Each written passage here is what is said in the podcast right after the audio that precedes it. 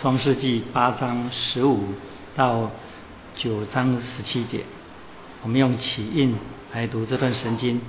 我起，然后弟兄姐妹印，从十五节开始。上帝对挪亚说：“你。”上帝对挪亚说：“你和你的妻子、儿子、儿子都归入方舟。在你那里，凡有血肉的活物，就是飞鸟、牲畜和一切爬在地上的昆虫，都要带出来，叫它在地上多多滋生，大大兴旺。”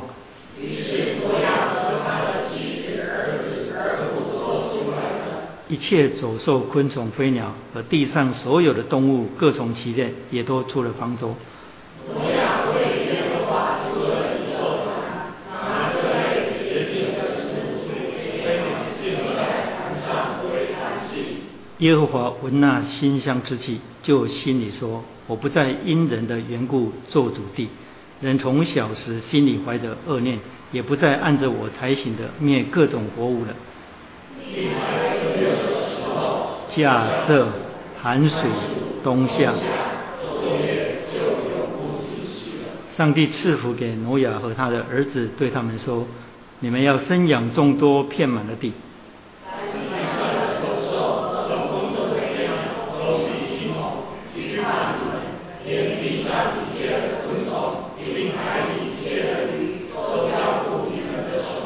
凡活着的动物都可以做你们的食物，这一切我都赐给你们，如同菜蔬一样。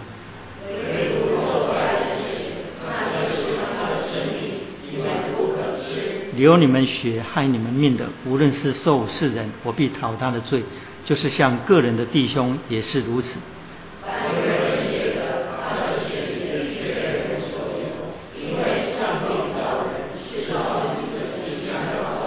你们要生养众多，在地上昌盛繁茂。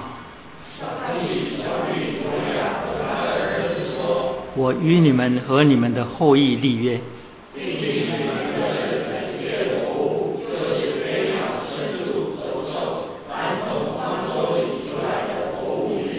我与你们立约，凡有血肉的不再被洪水灭绝，也不再有洪水毁坏地了。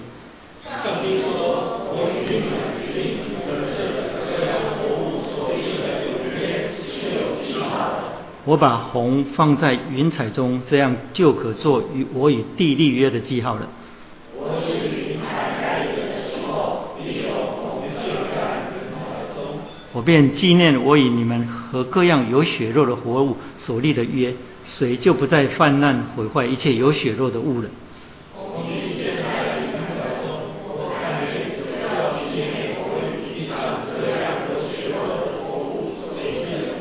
十七节一起。上帝对挪亚说：“这就是我与地上一切有血肉之物立约的记号。”好，圣经读到这里，我们再一次同心来祷告。至圣的天父，我们感谢你，你在创世纪里面启示你是独一创造的上帝，是一切生命的源头。你又让我们在人堕落之后，看见你对罪的威严。阿爸父上帝，感谢你，你对这有罪的世界是显出你的公义与威严，但你却借着恩典来对待罪人。我们向你献上感谢，以致你在创世纪一开始就为人类预备了拯救，借着各样的事物，借着各样的事件，启示出预表出在耶稣基督里的拯救。我们向你献上感恩。如今我们得以明白，是你启示圣经的圣灵引导我们，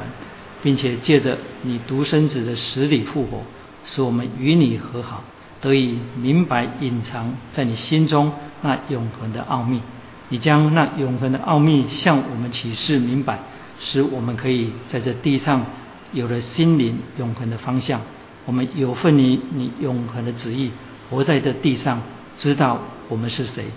我们与你的关系，以及我们最终极的将来。我们向你献上感恩。早晚上我们再一次奉你的名聚集在这里，恳求你真理的圣灵在我们当中对每一个人说话，并引导我们这被你所造的理性进入你已经启示的真理当中。我们恭敬将这段时间交托在你手中，恳求你与我们同在，听我们在你面前的恳求祷告，奉靠救主耶稣基督的圣名，阿们。好，这是创世纪的第二十四堂，我保证二十三堂讲什么你们一定全部都忘记了，但你一定会说啊，就是讲挪亚跟洪水事件啦，哎啊，所以没有错，我们仍然继续讲挪亚跟洪水事件。上一堂我们从第八章的第一节一直念到第八章的二十二节，就是整个第八章的结束。我们讲到说八章的一到五节，我们说神的审判不但是带有积极性的目的，也就是审判不是带来毁灭为目的，审判带有积极性的目的，不但在这里所看到的，以及后面我们从整个旧约的历史当中，上帝对以色列百姓的审判都带有积极性的目的。这个积极性的目的就是人神关系的重整，当然这个人最重要的是上帝的百姓。而我们在第八章洪水事件当中，我们说神的审判不但带有积极性的目的，就是重整人与上帝之间的关系，审判也意味着再造，这是神的再创造。神的再创造在挪亚世界当中让我们看出来，而整个挪亚事件是预表在耶稣基督里的拯救，所以这个再造最终是指向在基督里的新造。这就是为什么耶稣基督在马太福音第二十四章那里告诉我们说，挪亚的日子如何，人子来的日子也如何。所以上帝的独生子借着在圣经里面对全人类说说什么，说在基督里有一个新的创造，也就是我们这些在基督里成为新造的人的基督徒。不但是这样，借着圣子的口也肯定了挪亚跟洪水是历史事件，而这件事情我们一再的强调很重要很重要很重要，因为这是基督徒信仰不可动摇的根基，也就是对于圣经论我们怎么样看待我们所用以建造教会跟基督徒生命的这本新旧约圣经上帝的圣言。我们说这是上帝全备无误的启示，是上帝的话，是我们信仰生活侍奉跟建造教会唯一的根基跟唯一的权威。而从耶稣基督升天生下教会，也就是教会被设立到今天，这个根基一再的被挑战跟动摇。这世界其实没什么新鲜事，也就是说异端跟对基督教信仰的试探跟挑战，第一世纪使徒们都已经早都处理过了，现在不过是改头换面，所有的异端在改头换面，所有针对基督教信仰的挑战不断的在每一个时代当中被提出来。我常常讲这个世界其实没什么新鲜事，但是是不断变动重复那些事情。就在这个礼拜啊，我们都知道这个礼拜一个礼拜不见发生了蛮多的大事啊，就在我们生活的这块土地有两件大事，嗯，就是我们的政府在晚上十点钟啊，大家电新闻快收播的时候，忽然间宣布美国牛肉要进口，啊啊！前一天还跟学者专家开会，听取学者专家的意见，说还有第四次的会要召开，忽然间就宣布了啊！还有禽流感的疫情，原来在竞选期间是被刻意隐瞒的，现在被爆出来啊，很多人关心时事，我们教会很多人关心时事非常的好，所以你就知道说没有什么好消息。这世界每天你打开报纸没有坏消息，你就要很高兴了。所以这是这个世界发生的事情。在教会里面，也就是在基督的教会里面，在信仰圈子里面啊，也有两件大事啊，就是啊，美国的啊威斯敏神学院，也就是西敏神学院，威斯敏斯特神学院，一个旧约的神学教授叫做 Peter Enns E N N S， 这个学者最近被请出离开西敏神学院的教学的讲座。为什么？因为他曾经写了两本书，其中一本叫做《圣经：上帝的启示与道成肉身》。他说，旧约圣经里面，特别是创世纪跟挪亚事件、洪水事件，需要放在近东的文化背景底下来解读。他的意思是什么呢？就是在摩西记载创世纪之前，近东的古文明巴比伦以及埃及就早已经有洪水的神话的记载，所以他们他认为啊，洪水的事件就如同埃及跟巴比伦那些古文明的神话一样，一样也是神话。他甚至暗指这些创世纪里我们现在读的，我们现在正在讲的这些事情，其实是跟近东古文明的那些神话，也就是那些洪水跟创造的文化是有相近的地方。也就是说，创世纪的作者啊，在编纂摩西五经的第一卷创世纪的时候，在写这些洪水事件的时候呢，有用的就是在近东古文明的这些材料。所以他呼吁整个福音派的神学界应该重新面对这些圣经的难题。他认为这是圣经的难题。他的意思是说，我们应当面对的是在考古学的文明、古文明的背景当中来看待这些圣旧约创世纪里面这些信史之前记载的这些事情，也就是像洪水事件以及创造事件，它有寓意性的意义，但它不是历史事实。也就是说，这不过是如同近东古文明那些创造跟洪水的神话。他说这些神话它有一些信仰上的意义在里面，但不是历史事实。但我们知道这完全是魔鬼的诡计。其实 Peter Enns 这个学者也不是最新提出这种主张，因为这种主张每一个时代都有人提出来过，质疑旧约创世纪里面所记载的那些历史性事件的权威跟真实性。所以这个没有什么了不起，但问题是这个学者是西敏神学院的这个很重要的一个旧约的教授。你们对西敏西敏神学院如果没有什么印象，那你应该知道之前我们办的那个讲座，改革宗神学院来这里，呃 F C C 真爱家庭中心来这里办那个讲座，有一个第一堂的那个牧师叫做麦安迪牧师，他就是是呃西敏神学院的教牧学的呃一个教授，一个讲座的教授，哦，那这样你就可以连得起来。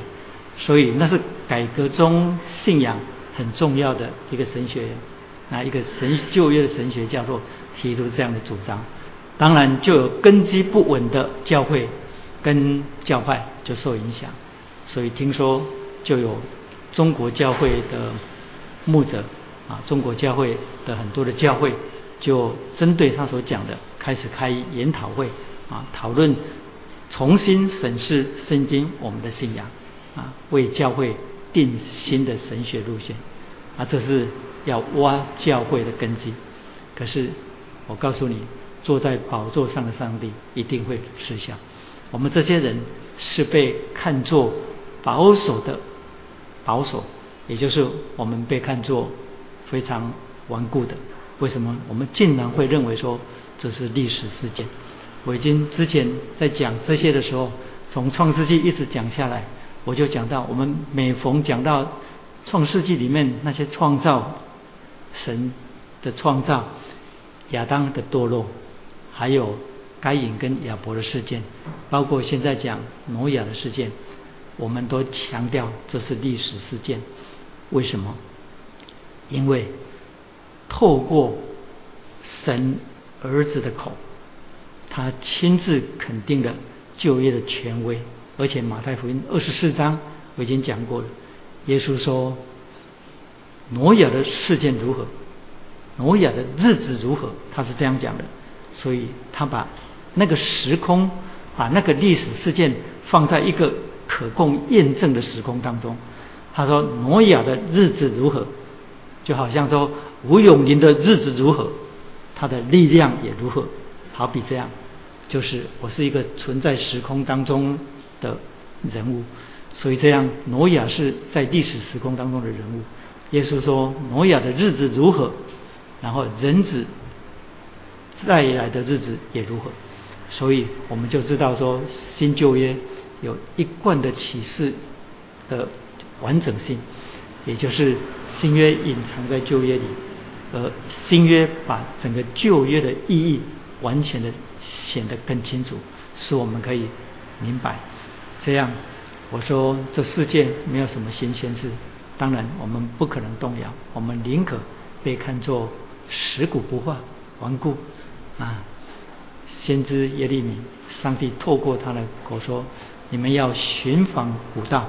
行在其中，便知这是善道。”所以 reform 更新不是创新，是回到圣经。而我们对圣经的看法是：这是上帝的话，而不是这其中有上帝的话，而是全部是上帝的话。我们相信上帝的话是全备的启示，而且是无误的启示。这无误的启示包括了圣经里面所论述的这些事件，论到神的创造，论到历史事件，论到神在历史当中的作为，全部是无误的。为什么？因为他是创造主，他如果启示他所创造的，怎么会有误呢？他是历史的主宰，历史的主宰启示他在历史当中的作为，怎么可能有误呢？他是自然界的主宰，这样他所启示关于自然界一切的事情，怎么可能是有错误的？所以我们认为圣经是无误的。这样我们上一堂讲到洪水事件是神的灾兆，也就是借着审判，然后使世界显明上帝对罪的威严，而审判全地的主，这句话出自创世纪第十七章，审判全地的主，以及对罪威严的主，对罪威严，但是对有罪的世界或者是对罪人却是怜悯的。这样上帝再造的工程当中，我们看见洪水事件当中，我们讲到挪亚的方舟跟教会的生活，记不记得我们讲到挪亚的方舟跟教会的生活，说方舟不过是一个承载人的一个器皿而已，它不是船，所以呢挪亚不是这个船的船长，方舟不是人驾驶的，方舟没有人驾驶，它被水漂起，所以预表了在基督里的人在末后的日子当中教会的背体。方舟也不是漫无方向的漂流，虽然它不是挪亚在驾驶，但方舟不是漫无方向的漂流。为什么？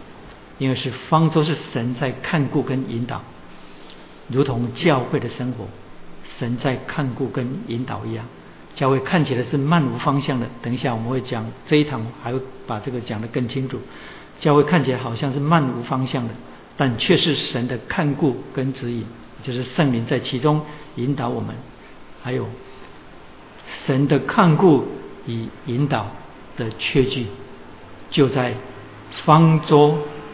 最后停在亚拉拉山上。方舟停在亚拉拉山上，为什么是神的看顾跟指引呢？因为照道理讲，照常识来推论，那个方舟应该是要流入大海，如果不是流入地中海，要不然就是流入波斯湾。但是方舟没有流入大海，方舟却是停在亚拉拉山上，这是神亲自掌舵的明证。所以我们就在上一堂讲到方舟与教会的生活，而这一堂我们要继续讲到洪水事件的焦点，也就是在整个我们所读的八九章当中，整个洪水事件的焦点是什么？我们很容易被这些事件所震撼，虽然只是文字的叙述，如果你有一点想象力，把这些文字影像化啊，如果用现在的科技，用数位的科技来拍这个电影，显然非常的可观。为什么呢？因为上帝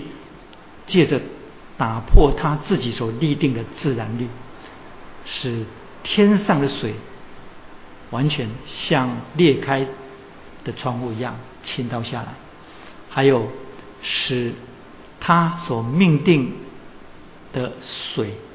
立了界限的水，从深渊当中涌出，就是地壳的变动。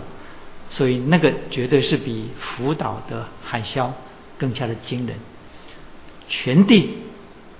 我们不需要争执，指的到底是挪亚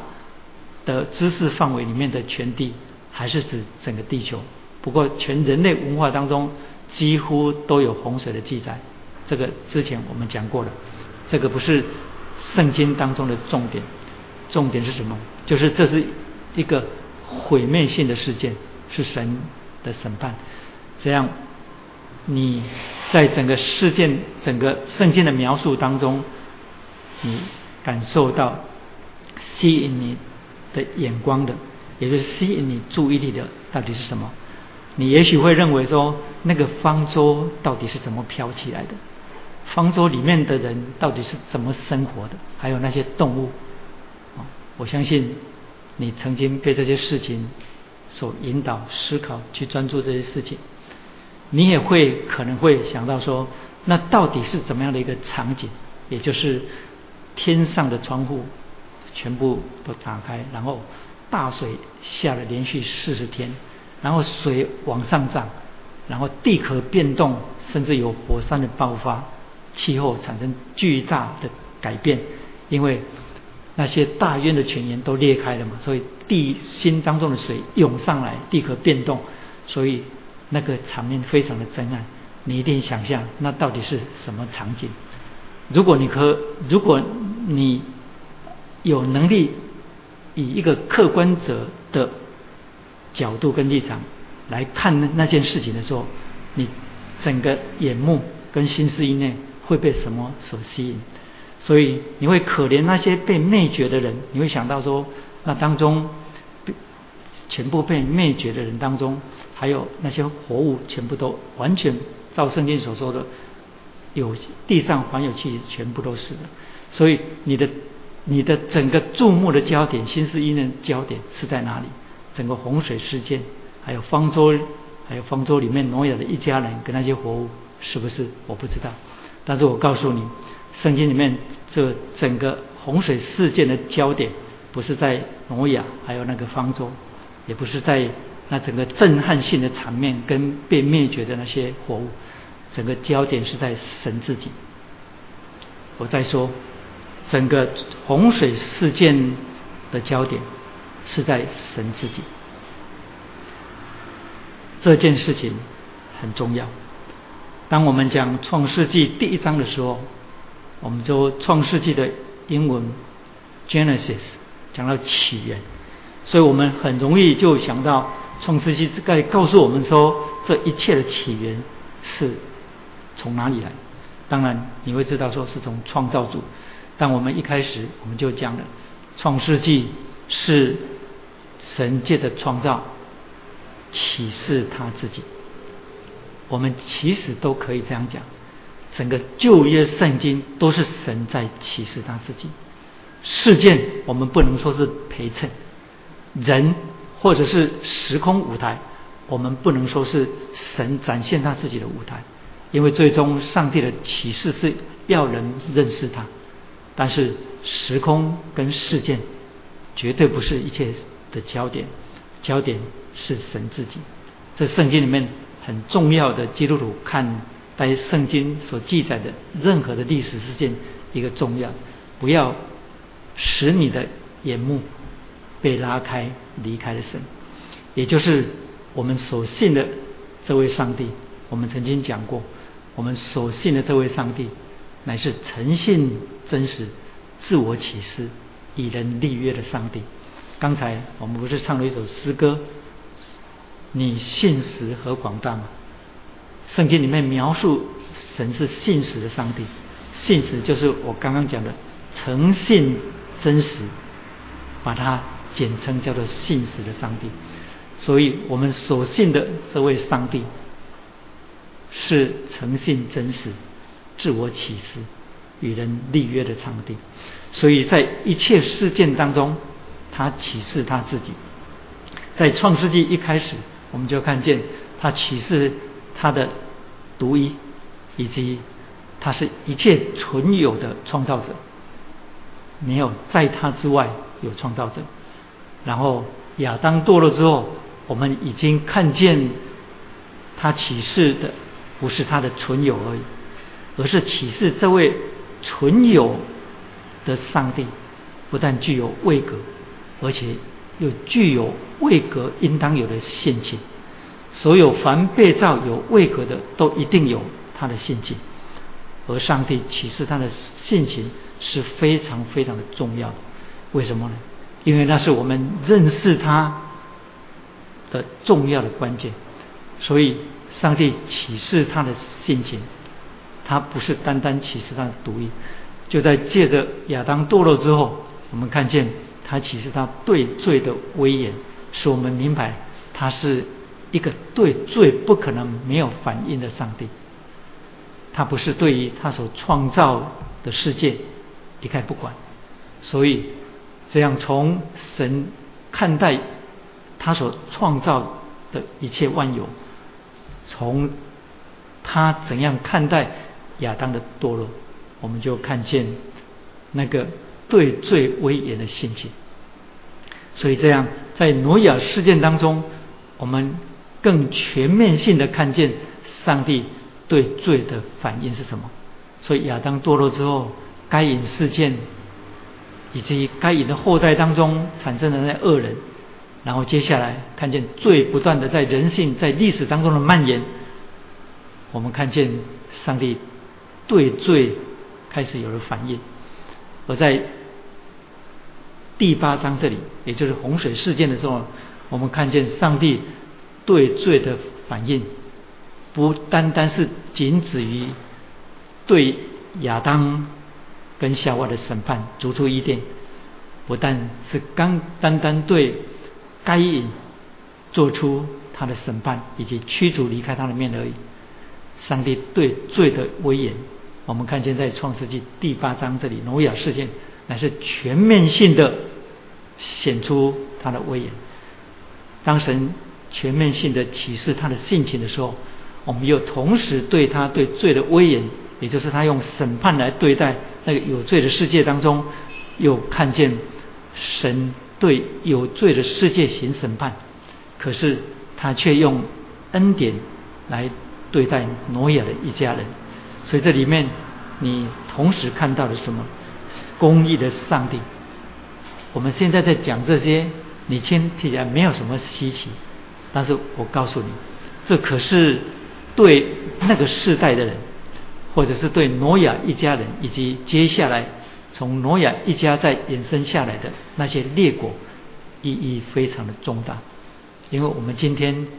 已经经过了好几千年了嘛，我们又在新约里借着上帝全备的启示以及新约，我们完全都明白了。你今天看为稀松平常的事情，比方说我在讲上帝公义的性情，今天哪一个基督徒不会这样讲？但是呢，这些上帝启示他自己完全在历史的渐进的过程当中启示出来。这是整个旧约以及到新约形成的过程，也就是神不断的借着历史事件跟他的作为，把自己的性情慢慢的启示出来。所以神不是在过程当中的上帝，上帝不需要经过一个过程，上帝不需要经过一个过程，你听懂我意思吗？上帝自存、永存、自有、永有、习在、今在、以后永在，而且从不改变。所以上帝并非在过程当中的上帝，但是上帝为了要让我们认识他，以及明白我们自己的处境是什么，他启示他自己是在渐进的过程当中，而这个启示渐进的过程，也就是救恩预备的过程。为什么？因为所有上帝对人的启示，都不是为了要让你去学校考试拿一百分，不是要让你可以把上帝讲得头头是道。所有的启示都是救赎性的，所有的启示毫无例外都是救救赎性的。所以这样，上帝创造，在创世纪里面显出他是创造主的时候呢，甚至他在启示他创造的功，也就是上帝救赎之功之外创造的功，也一样跟救赎连在一起。所以这样，上帝启示他自己是公义的上帝，没有错。不但启示他是公义的上帝，而且这个公义是在洪水事件当中的作为当中，也就是在历史当中的作为。所以就引申出一个很重要的很重要的重点。这个重点是什么呢？上帝启示他自己不是借着神秘的宗教经验，而是在历史当中的作为，或叫做历史事件。这就是你跟我所认识、所信靠的上帝。我再重讲一遍，我们才讲到第八章而已。其实接下来旧约蛮长的一段历史，从创世纪一开始，神的创造，我们就看见什么事情？上帝启示人认识他这件事情，不是借着神秘的宗教经验。这就是第一世纪诺斯底的异端会被使徒们大声的挞伐，以及约翰会这么痛恨诺斯底异端的原因。因为诺斯底异端把整个信仰带入神秘化。其实教会历史当中都曾经有很多很多的时候跟教派把尝试把教会的信仰，对基督的信仰带入神秘化的信仰，特别是中世纪的灵修经验啊，曾经被导入一种神秘的宗教经验。我在讲我所认识的上帝，也就是我从圣经里面所看到的上帝，是他是借着不断的历史事件，也就是在历史当中重行。这是我们曾经讲过的，上帝在人类的历史当中与神与人同行，这是他的启示。但是上帝与人类历史当中同行被记载下来，这些历史事件全部都是上帝在启示他自己，启示他自己跟他自己的心情。所以我再重新回来刚才那个重点，上帝不是借着神秘的宗教经验或宗教的体验来启示他。你紧紧的记住这件事情，就不会使你在有时候碰到某一些信仰跟服事的时候，某一些聚会当中，你会被误导。这样你从现在所看到的那些服事当中，你有些聚会你真的应该给他打很大很大的问号。有些服事啊，有些教会，有些教会的侍奉啊，都尝试故意把上帝的作为神秘化，把上帝的启示神秘化，而神秘化的获益者，也就是愿意把这件事情误导基督徒的人，通常都是要抬高自己，也就是他们成了唯一或者是少数领受这些特殊宗教神秘经验的人，他们用这样来服侍你，对你说上帝对我说你要怎样怎样怎样，上帝对你说你要怎样怎样怎样。这个不是只有基督徒会被误导，教会也被误导，你们也不是不知道。哎，今天雪梅不在，不然他听起来就知道了，知道我在讲什么啊。那些把上帝的启示弄得很神秘的人，告诉教会的牧者说，上帝说你们这个教会要怎么样怎么样怎么样，要跟那个教会怎么样怎么样，也就是先知发预言，这个教会要跟那个教会合并。后来过了不久，教会弄了一团糟，先知又发预言说，上帝叫你们要分开啊！啊，到底他所讲的是两个不同的上帝吗？还是同一个上帝？或是同一个上帝精神分裂症？或者是同一个上帝做事情完全顾头不顾尾？我不知道。诸诸如此类的，诸如此此类的侍奉，你要小心谨慎。你看圣经这么多了，难道你看不出来？从创世纪一开始，上帝就借着事件在向人启示他自己嘛。所以这样，上帝彰显他自己的性情，他启示他自己的性情。公义的上帝对罪不但是有回应的，而且是全面性的回应，而且完全不更改。上帝对罪的看法，在创世纪一直到今天不会更改，他不会修正这件事情。但是你会说，那上帝的作为好像有一点改变，因为在挪亚事件的时候，他看见那个人那个时代的人罪恶那么大，他就审判立即临到，那个叫做历史性的审判。但是今天这个世界的罪难道会比那个那个时代的少吗？为什么上帝没有立刻审判？你知道为什么吗？使徒行传第十七章告诉我们答案。当保罗在雅典传福音的时候，他对那些人讲完道之后，好，你们有人在翻圣经的，来翻开使徒行传第十七章。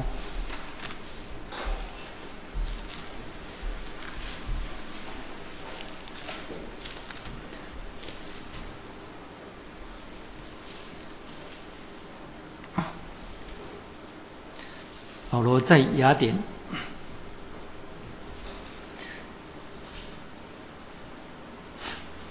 十七章，他讲完道之后，这基督徒很熟的时候，我不再念保罗这个讲道了。十七章三十一节、三十节，世人蒙昧无知的时候，上帝并不监察，上帝并不监察，并没有跟我们今天所讲的冲突。我们说，上帝对罪的反应跟看法，从古到今没有改变。但是这里说上帝并不监察，意思是说上帝宽容忍耐等人悔改，如今却吩咐各处的人都要悔改。三十一节，因为他已经定了日子，要借着他所设立的人按公义审判天下，所以审判的日子已经定了。如同洪水之前，上帝对挪亚说，这地上的罪恶，凡有血气的罪恶都已经到我的面前，所以上帝宣告了他要借着洪水审判当时的世代。一样，耶稣基督从死里复活之后呢，审判的日子已经定了，所以要借着他所设立的人按公义审判天下。所以不是没有审判，审判的日子已经定了，只是那日子我们不知道，搞不好就在下一分钟，搞不好就在明天，因为那日子没有人知道。所以神有更改吗？没有更改。所以洪水事件，上帝启示他自己，借着这个事件启示他是对罪威严的上帝，而从古到今没有改变。而对罪威严，但是对罪人却是有怜悯跟恩典，就是挪亚以及一家人，还有被分出来的那些洁净跟不洁净的那些动物。这恩典完全出于上帝。这是圣经从头到尾一贯的启示。你说不对，挪亚一一定是个很棒的人啊，所以上帝才在那个时代拣选他。挪亚是很棒的人，不错，因为为什么？因为前面第六章提到挪亚在那个世代当中是个义人，在当时的世代是个完全人，挪亚与上帝同行，对不对？第六章的第八节，唯有挪亚在耶和华眼前蒙恩。挪亚的后代记在下面，挪亚是个义人，在当时的世代是个完全人，挪亚与上帝同行。这样恩典如果按照圣经整体启示的定义，就是人得到不配得的，叫做恩典。可是看起来挪亚应该是得到他配得的，为什么？因为他是义人嘛，他是完全人嘛，对不对？而且他还跟上帝同行，所以上帝该谢谢他，嗯，该打个电话跟挪亚说谢谢，是不是？不是，因为第九节前面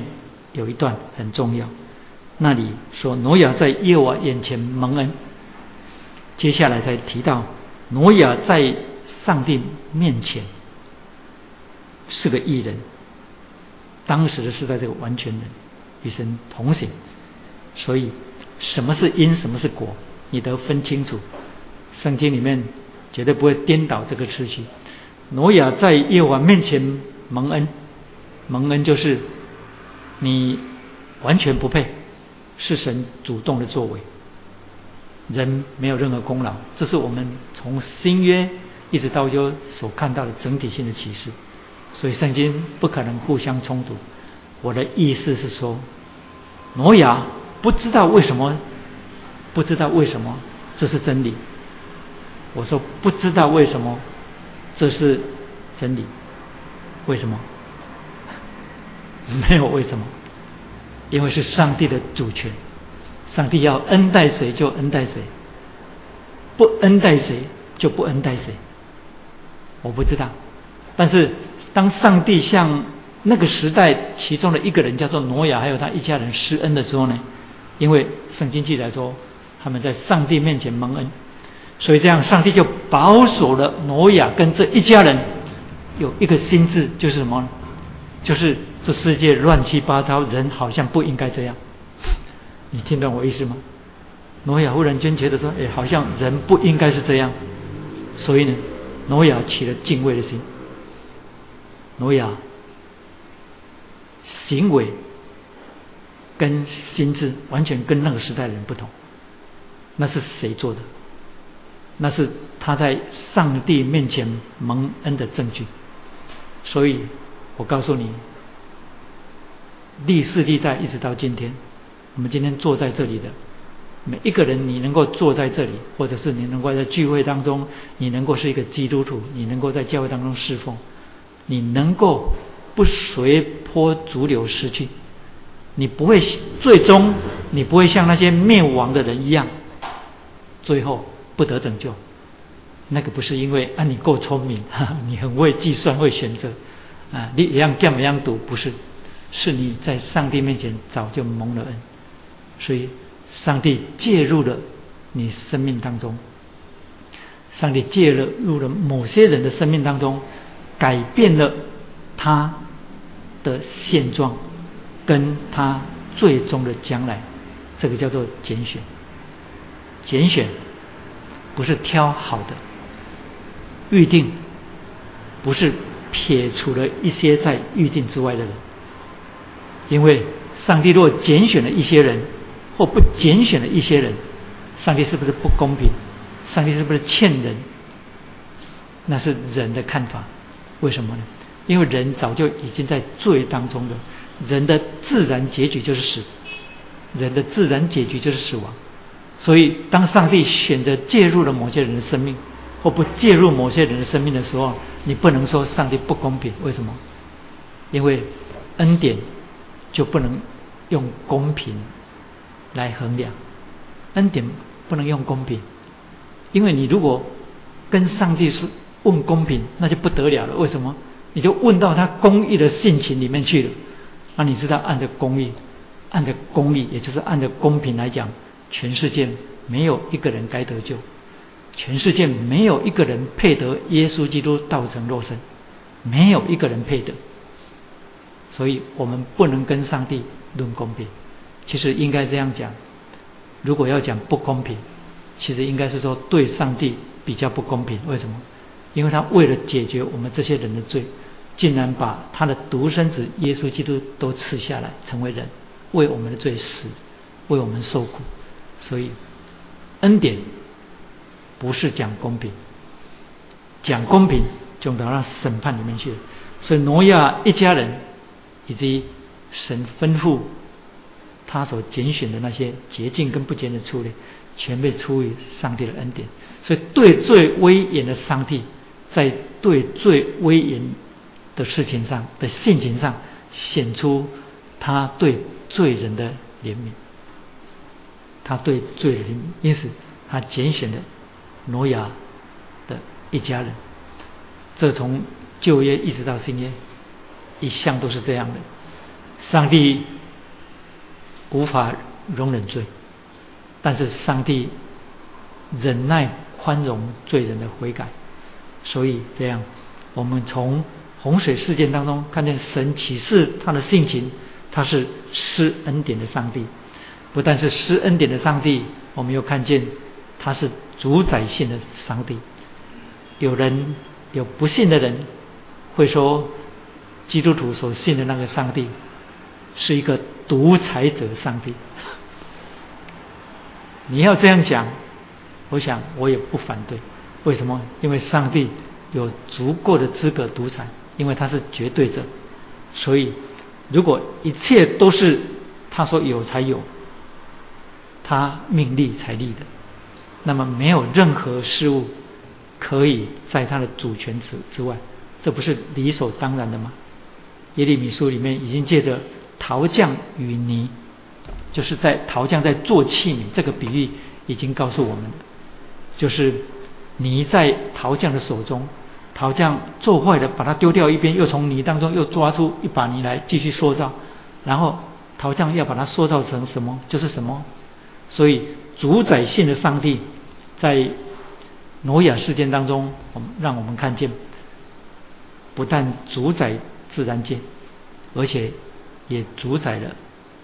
人生命的主权，一切活物生命的主权。所以这是一切有生命气息的主宰。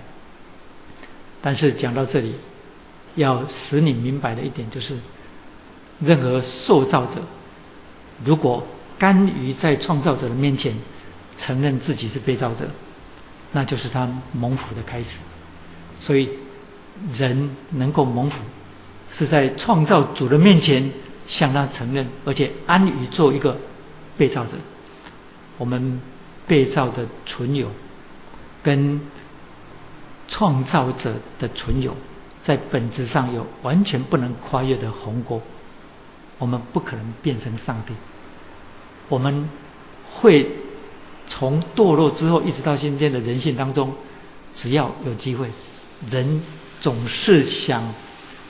学上帝一样，希望对一切有主宰性。这种想要主宰一切的啊堕落的天性啊，显在人性当中，也显在人类的历史当中。所以听过人家这样讲吗？民主国家的建立就是基于对政府的不信任。所以以以前我们现在的这个总统，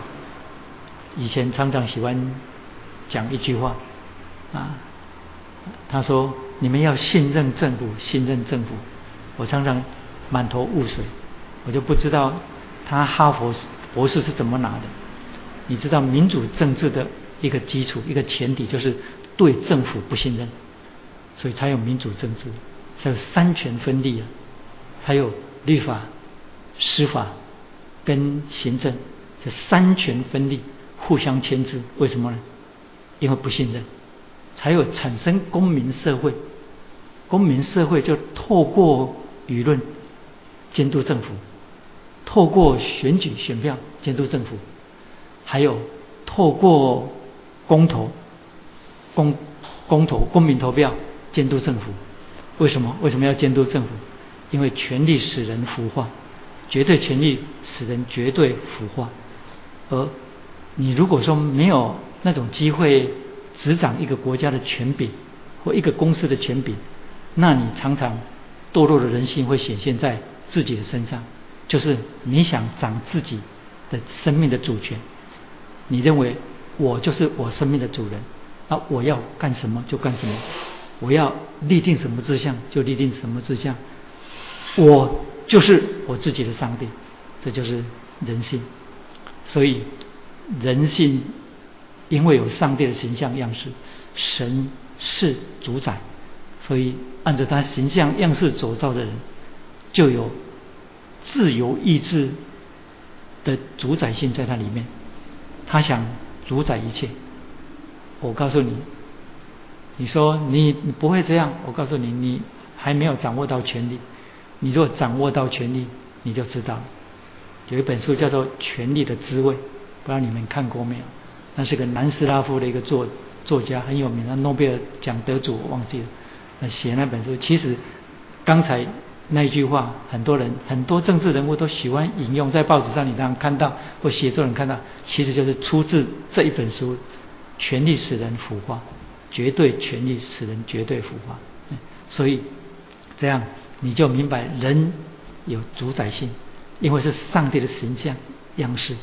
但堕落之后，这种主宰性完全拿来抵挡上帝，所以这样主宰性的上帝显明他的主权。而人如果甘以做一个受造者，他就不会妄想自己成为上帝。所以从古到今，人借着想要主宰别人的命运，或者是主宰自己的命运，好让自己变为一个创造者。我们不可能成为创造者，为什么？因为既然是被造的，我们就不可能成为创造者。再说一遍，被造物，我包括被造的人，绝对不是创造者的延伸。你觉得这句话很普通，这句话很重要，为什么？因为这是对人性很重要的提醒。这个重要的提醒，也就是明白真理的人，如同保罗跟巴拿巴，才会在居比路人家要把他当神来敬拜的时候呢，他才跳到他们当中。诸位万万不可如此，因为我们也是人。他说我们也是人，一个明白真理的人才会有这种觉醒。记不记得米开朗基罗在那个西斯汀大教堂那个窗中，在那圆拱的拱顶上面那里看到圣父的创造，那个拟人化的描写的创造主一个手指头，然后被造了一个人一个手指头亚当，两个好像要接触在一起，但是却没有碰触在一起。你知道他在表达什么吗？他在表达被造物不是创造者的延伸，他是在创造者之外被造的存有。所以我们不可能变成上帝。这些借着挪亚事件显示神的性情，借着他的作为使我们明白神是主宰。这主宰性的位格啊，它既是自然界的主宰，它又是整个生命主权的主宰，所以一切生命气息的主宰。你你我不需要像某些人一样说那是宇宙的独裁者，他不是宇宙的独裁者，他的权柄是一个良善的权柄。所以借着耶利米书告诉我们，上帝对我们所怀的意念是赐平安的意念，不是降灾祸的意念，要叫我们末后有指望。我们的主宰如果是像现在的某某某，或者是像世界上的某一个当权者，我们就惨了。我告诉你，我们就惨了。以前有人常常说美国帝国主义者啊，美国帝国主义者没有去侵略过别人，美国帝国主义者没有去殖民过哪一个国家。如果换成另外一个国家有美国那个国力，我告诉你全世界都遭殃。所以美国的存在还是上帝的普遍恩惠，所以上帝的主宰性在借着洪水事件当中启示他是主，他是主宰的时候非常的重要。为什么？让我们明白他的性情，他的位格，以及神是谁。第四，洪水事件启示他是主宰性的上帝之外，他又是历史性的上帝。我的意思不是说上帝是历史时空当中的活物，我们刚才一开始就讲了，他是在历史当中有作为，而且参与历史，在历史当中向人启示的上帝。凡是讲到历史跟时空的，我们可以用另外的一句话来形容，就是我们常常讲的活生生的上帝。活生生的上帝，你跟我都是活生生的存在，对不对？我们在历史的舞台当中活跃。你说没有啦，我那里有很活跃，我就是上班下班，每天做家庭主妇，炒菜洗衣，弄到脸都变成蜡黄，哪里有活跃？不，你活着，你活着。当你感到挫折，感到软弱，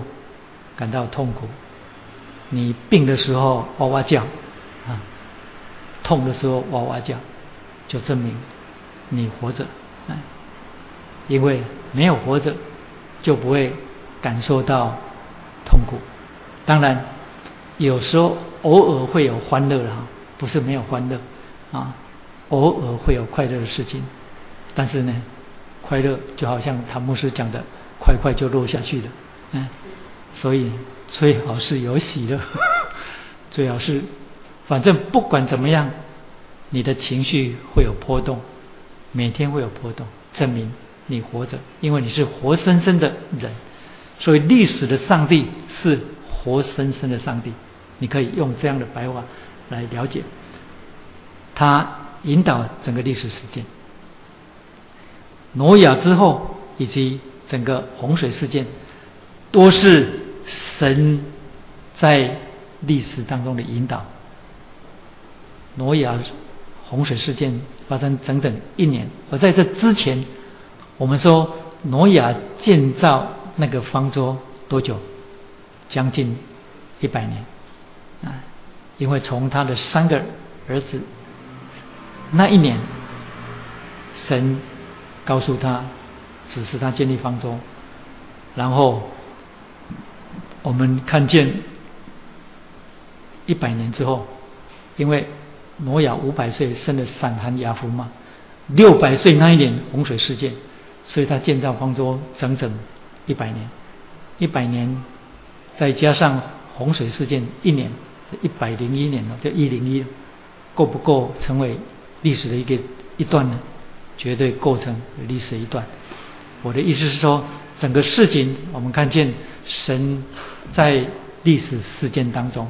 所以这里引申一个很重要的启示在这里，就是我们看见洪水事件当中，挪亚有能做的，也有不能做的。为什么？因为整个洪水事件的焦点是神自己，那么挪亚是与神同工的。那么所谓与神同工，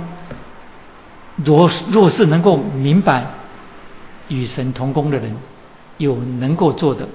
也有不能做的。具备这种认识的人，是具有与神同工的智慧，要不然够不上与神同工。我的意思是说，上帝只是挪亚建造方舟这件事情，挪亚不能做，因为神对那个世代的审判，他对挪亚说话的时候，挪亚才明白，他才知道，哦，原来这创造万有的主宰对这一切有反应。所以神指示挪亚建造方舟，他说凡有血气的，他的尽头已经来到我面前，这件事情挪亚完全不知，而且挪亚不能做。但是挪亚能够做的是什么呢？照着上帝的指示开始建造方舟，所以有他可以做的，也有他不能做的事情。所以挪亚就开始上山找木头，开始伐木，开始刨木，开始我反正那工程非常浩大，这些是他可以做的，对不对？还有当挪亚六百岁那一天，上帝对他说：“你和你的全家都要都要进入方舟。”所以这件事情挪亚不能做，挪亚只能听从，因为什么时候要开始下大雨、开始洪水这件事情，挪亚无能为力。但是他能做的是什么呢？他能做的是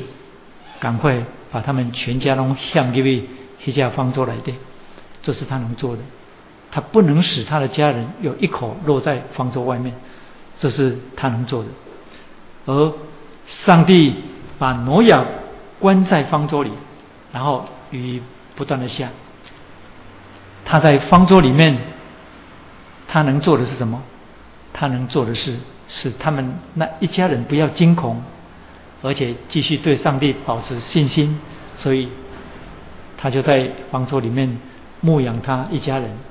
还有也牧养那些带进方舟里面的畜类。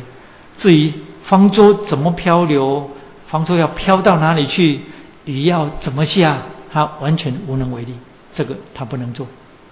你明白吗？所以这样，当洪水之后，第八章开始，上帝纪念挪亚方舟里的一切所做。上帝叫风跟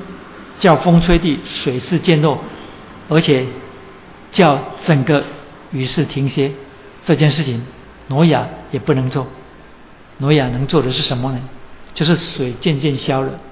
挪亚打开方舟的窗户透透气，然后放出一只乌鸦去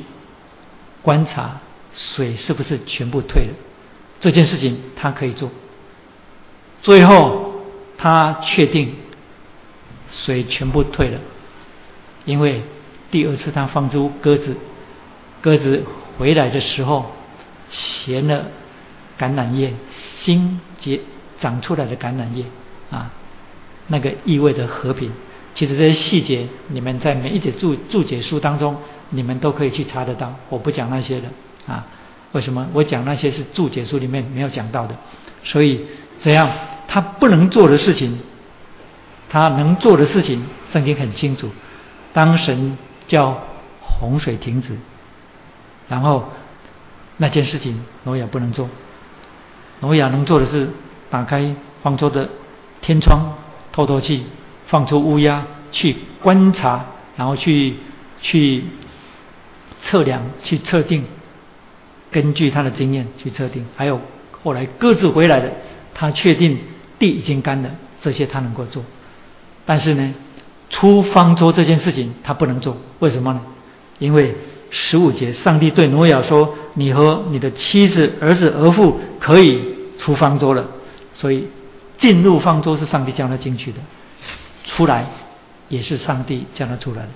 所以这是他不能做。他听上帝的话之后呢，他才能够做。所以接接下来你就知道了，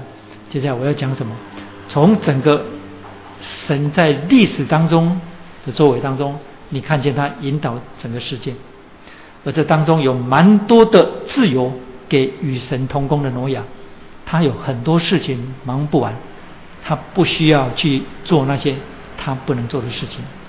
而这件事情对与神同工的教会很重要，很重要。为什么？因为我刚刚提到说，从挪亚事件、挪亚与神同行当中，我们看见一件事情，就是与神同工，不但不管是挪亚还是今天的教会，都必须具备一种智慧，就是有些事我能做，有些事我不能做，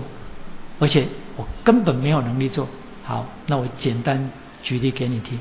什么事情是我们可以做的，什么事情是我们不能做的。论到教会这件事情，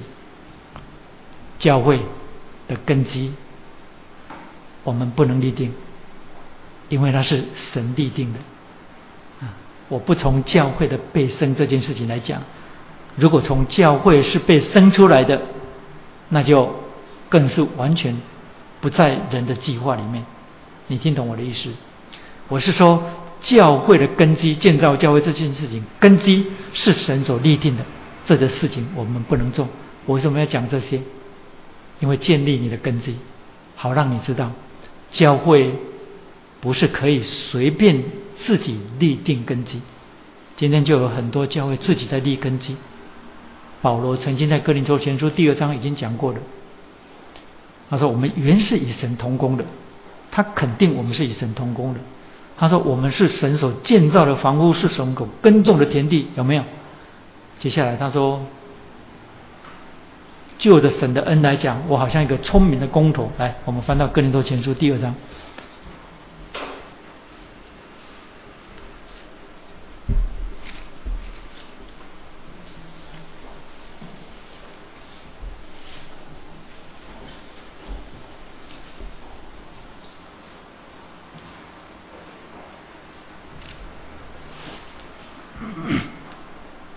对不起，是第三章，哥林多前书第三章。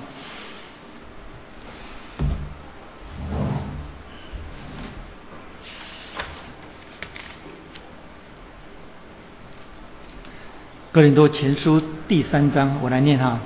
第九节，因为我们是与上帝同工的，你们是上帝所耕种的田地，所建造的房屋。十节，我照上帝所给我的恩，好像一个聪明的工头立好了根基。有别人在上面建造，只是个人要谨慎在上面建造，因为那已经立好的根基就是耶稣基督，此外没有人能立别的根基。我如果再讲清楚一点，那就是新旧约是教会被建造的根基，根基下面的根基就是头块房角石，就是基督。而使徒跟先知，也就是这本新旧约先圣经，就是教会的根基。好，我们回到刚才那个重点，教会不能做的事情是什么？教会不能做的事情是我们不能为教会立根基。今天如果有人企图为教会立根基，就是在毁坏教会的根基。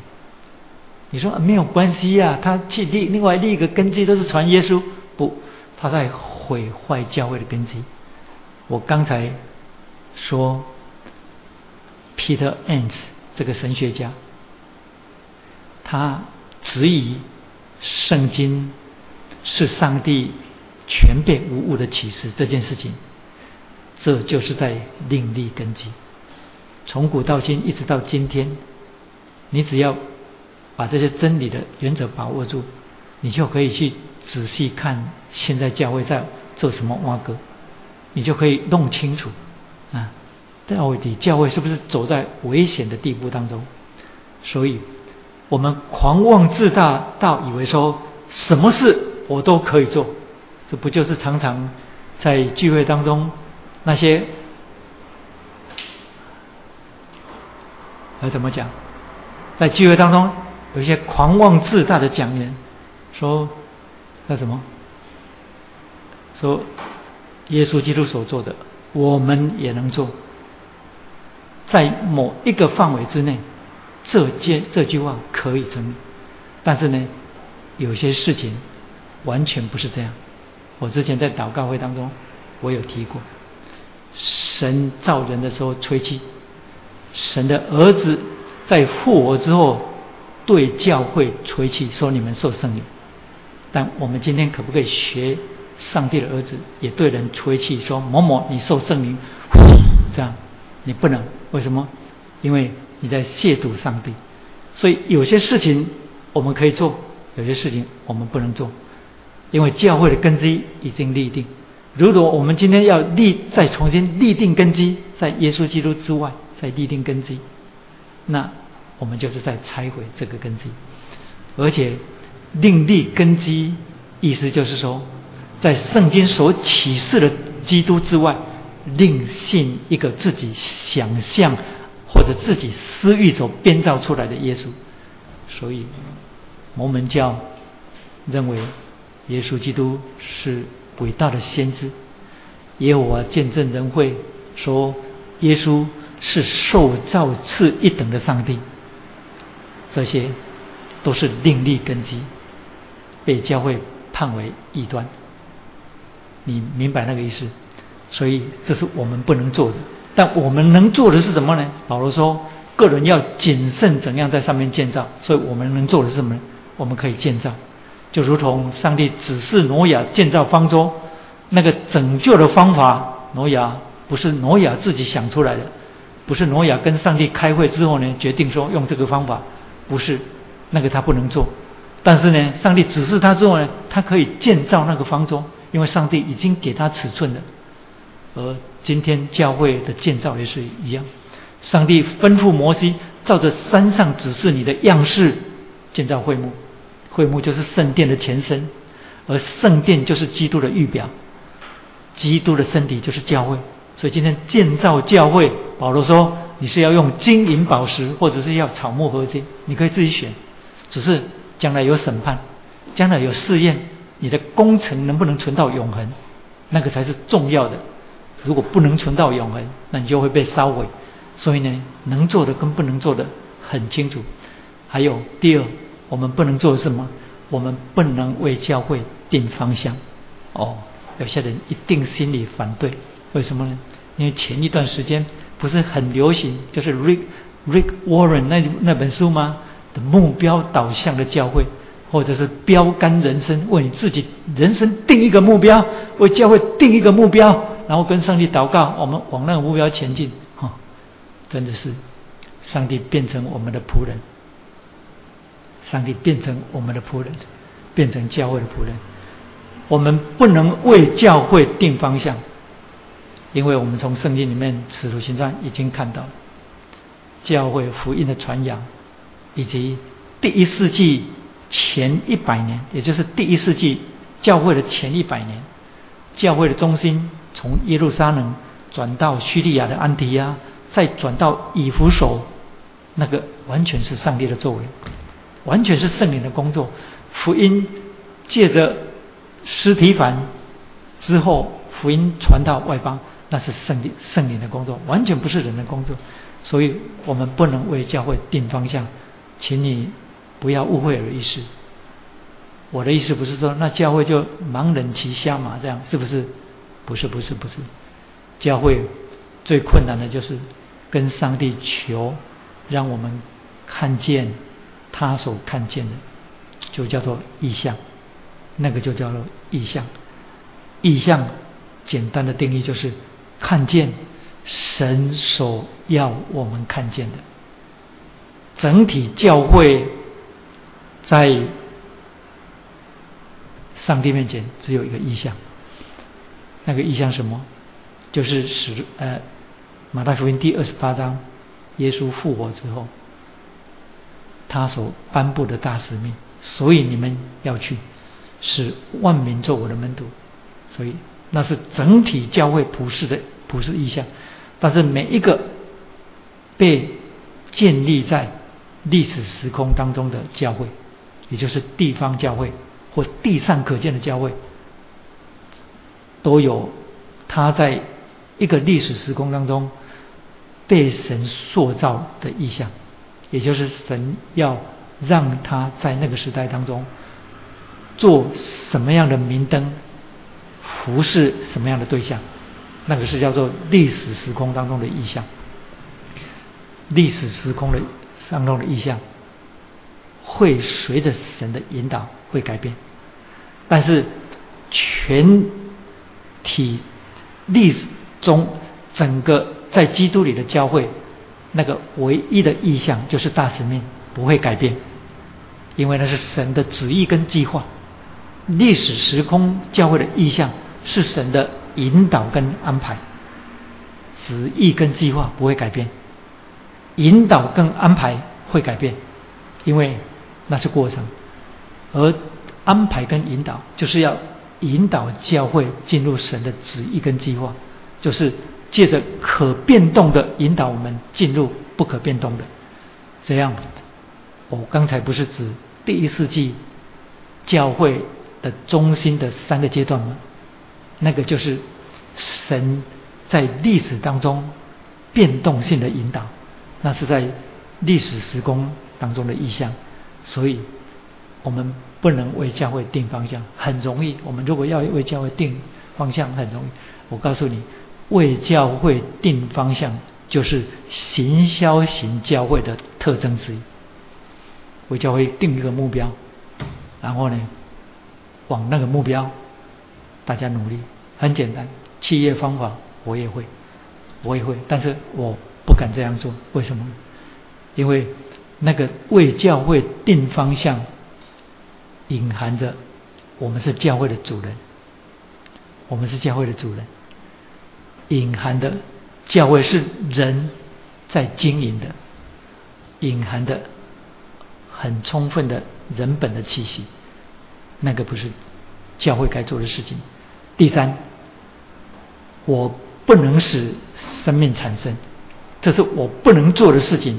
教会是罪人在基督里向神归回，被重生成为洁净的圣徒，也就是罪人成为圣徒，这种生命本质的改变我不能做，教会整体不能做。我们可以叫罪人悔改吗？啊，你说我们传福音不是叫人信了吗？这不是我们做的吗？我相信我们没有人会狂妄自大到这一点啊。拉一个人进入教会你可能做得到，使人成为一个宗教徒你也可能做得到，使人成为教会当中参加活动的一员。今天我们教会当然没有什么可看性啊，啊所谓可看性就是我们教会又没有很豪华，没有那种百万级以上的音响，也没有那一种专业表演级的敬拜赞美团队，然后也没有那种明星级的啊牧者啊，明星级的牧者把自己打扮得像明星偶像一样，然后头发都竖起来，然后穿着都所以如果是这样，那教会吸引一些人来是没有问题的，那是你带来的，那也是我带来的。但是呢，使人的生命本质产生改变，罪人成为圣徒这件事情我们不能做。我的意思是说，重生的基督徒进入教会，那个不是我们做的事情，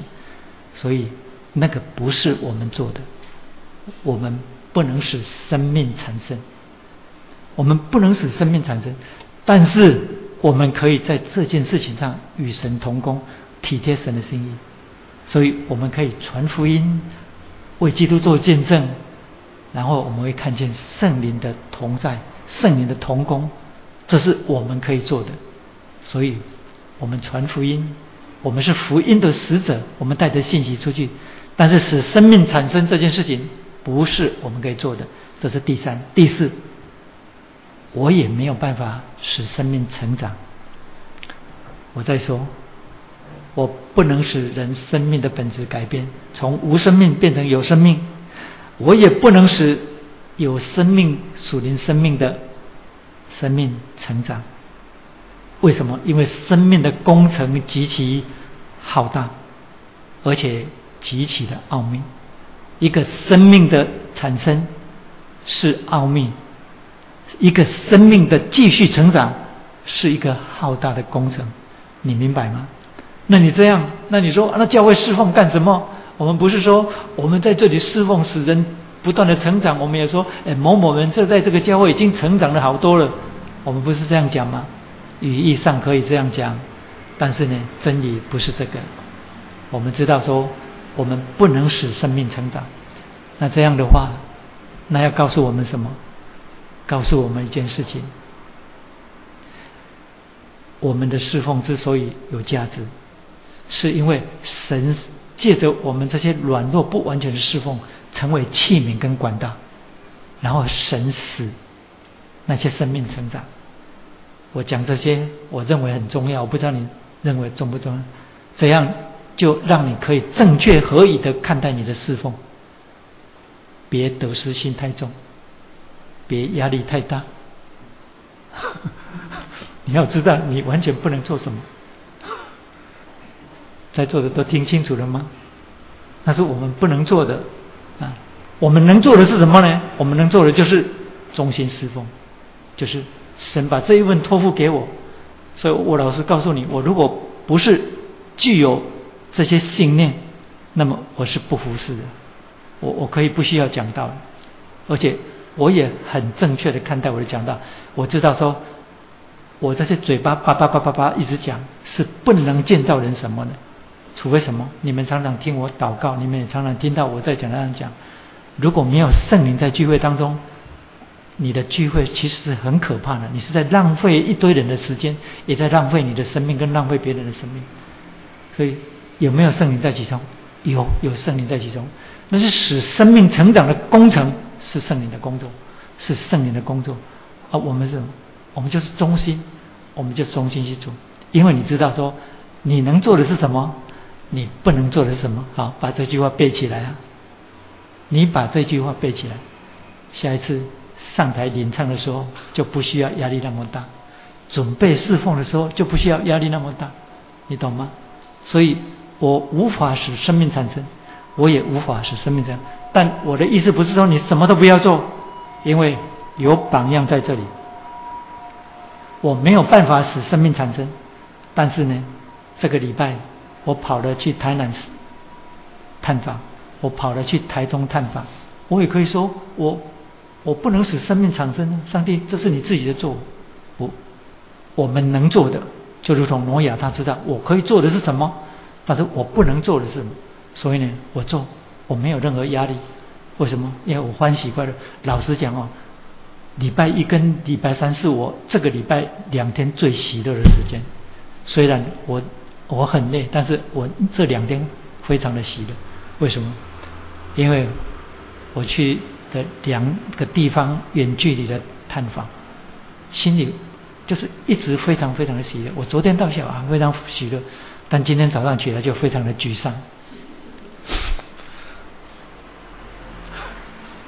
因为今天今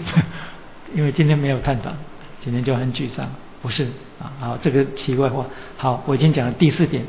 我没有办法使生命成长。还有再来很重要的就是，我也没有办法承担跟解决人的苦难。我没有办法承担跟解决人的苦难，但是我需要去安慰人，我需要去探访人。我能做的跟不能做的我很清楚，因为能够承担跟解决人苦难的就是耶稣基督。这就是为什么每一次提醒弟兄姐妹，你去探访或者是你去安慰陪伴人的时候呢，一定要把他自己的情绪引到基督的面前，不管是正向的情绪还是负向的情绪，负面的情绪就是埋怨苦毒，你也把它引到基督面前。他有感恩，然后他有期待，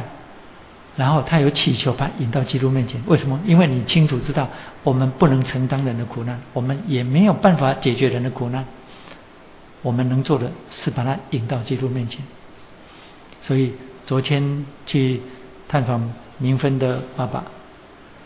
我跟他讲了大概半小时的福音，我拿给他一张名片，我就从我那张名片上一个十字架，我就讲了，我就从那个十字架我就直接讲到基督，然后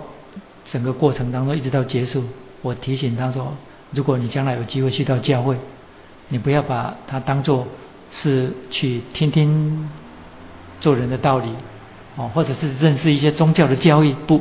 我说耶稣基督，耶稣基督，你把整个的思想重心都放在耶稣基督，你去想耶稣基督到底是谁，他跟我是什么关系啊、哦？我说你只要把它 focus， 我说你只要把它注目在这一点。还有我说你如果有时间也看看新约圣经啊、哦，新约圣经四本福音书里面那些记载，你把焦点放在耶稣基督身上，就是耶稣基督到底是不是基督徒跟你讲的是全人类的救主，也是你的救主。所以为什么？因为我们知道我们能做的跟不能做的，我们能做的是什么？我们能做的是把人引到基督的面前，告诉他耶稣基督是谁，跟他的关系是什么。我们不能做的是什么呢？我们没有办法使一个真正的属灵的生命、永活的生命产生，我们也没有办法承担人的苦难，但我们可以去安慰人，我们告诉他我们为你的病祷告、哦、然后希望你能够健康，然后希望你赶快的恢复健康，这些是我们可以做的事情。我们从挪亚事件当中看见神的历史性，活生生的上帝是不是在你的生活当中，是不是在你的侍奉当中呢？是的，毫无疑问。如果不是在教会当中，不是跟基督徒同在，我们在这我们这些人在这里干什么？在这里干什么？我们在这里浪费生命吗？所以大卫说，我若不是在活人之地得见你的恩惠，就早已上当。活人之地就是我们活的历史时空当中，大卫为什么这样祷告？因为他知道上帝是宇宙的主宰，又是历史性的上帝。强调一次，历史性的上帝不是说上帝受限于人类的历史，他是历史时空的掌握，而是指他是活生生的上帝。一起来祷告。阿爸天父，感谢你赐给我们这段时间，也许我们感受到花了很长的时间，但是主，我们相信这些时间在你面前没有白费，是被你所纪念的，因为你就借着我们在聚会当中，你的圣灵与我们同在。我们感谢你，你从挪亚的时代一直到今天，都是有份于历史的上帝，是历史性的上帝，是活活生生的上帝活在我们当中。我们感谢你，你使我们明白这些重要的真理，你借着挪亚事件使我们明白，挪亚与你同工，但挪亚明白哪些事情是他不能做的，哪些事情是他可以做的，使我们具有这些与你同工的智慧，免得我们亵渎你的圣名，免得我们把你的恩典糟蹋，免得我们抢在你的前头，免得我们抢夺了你的荣耀。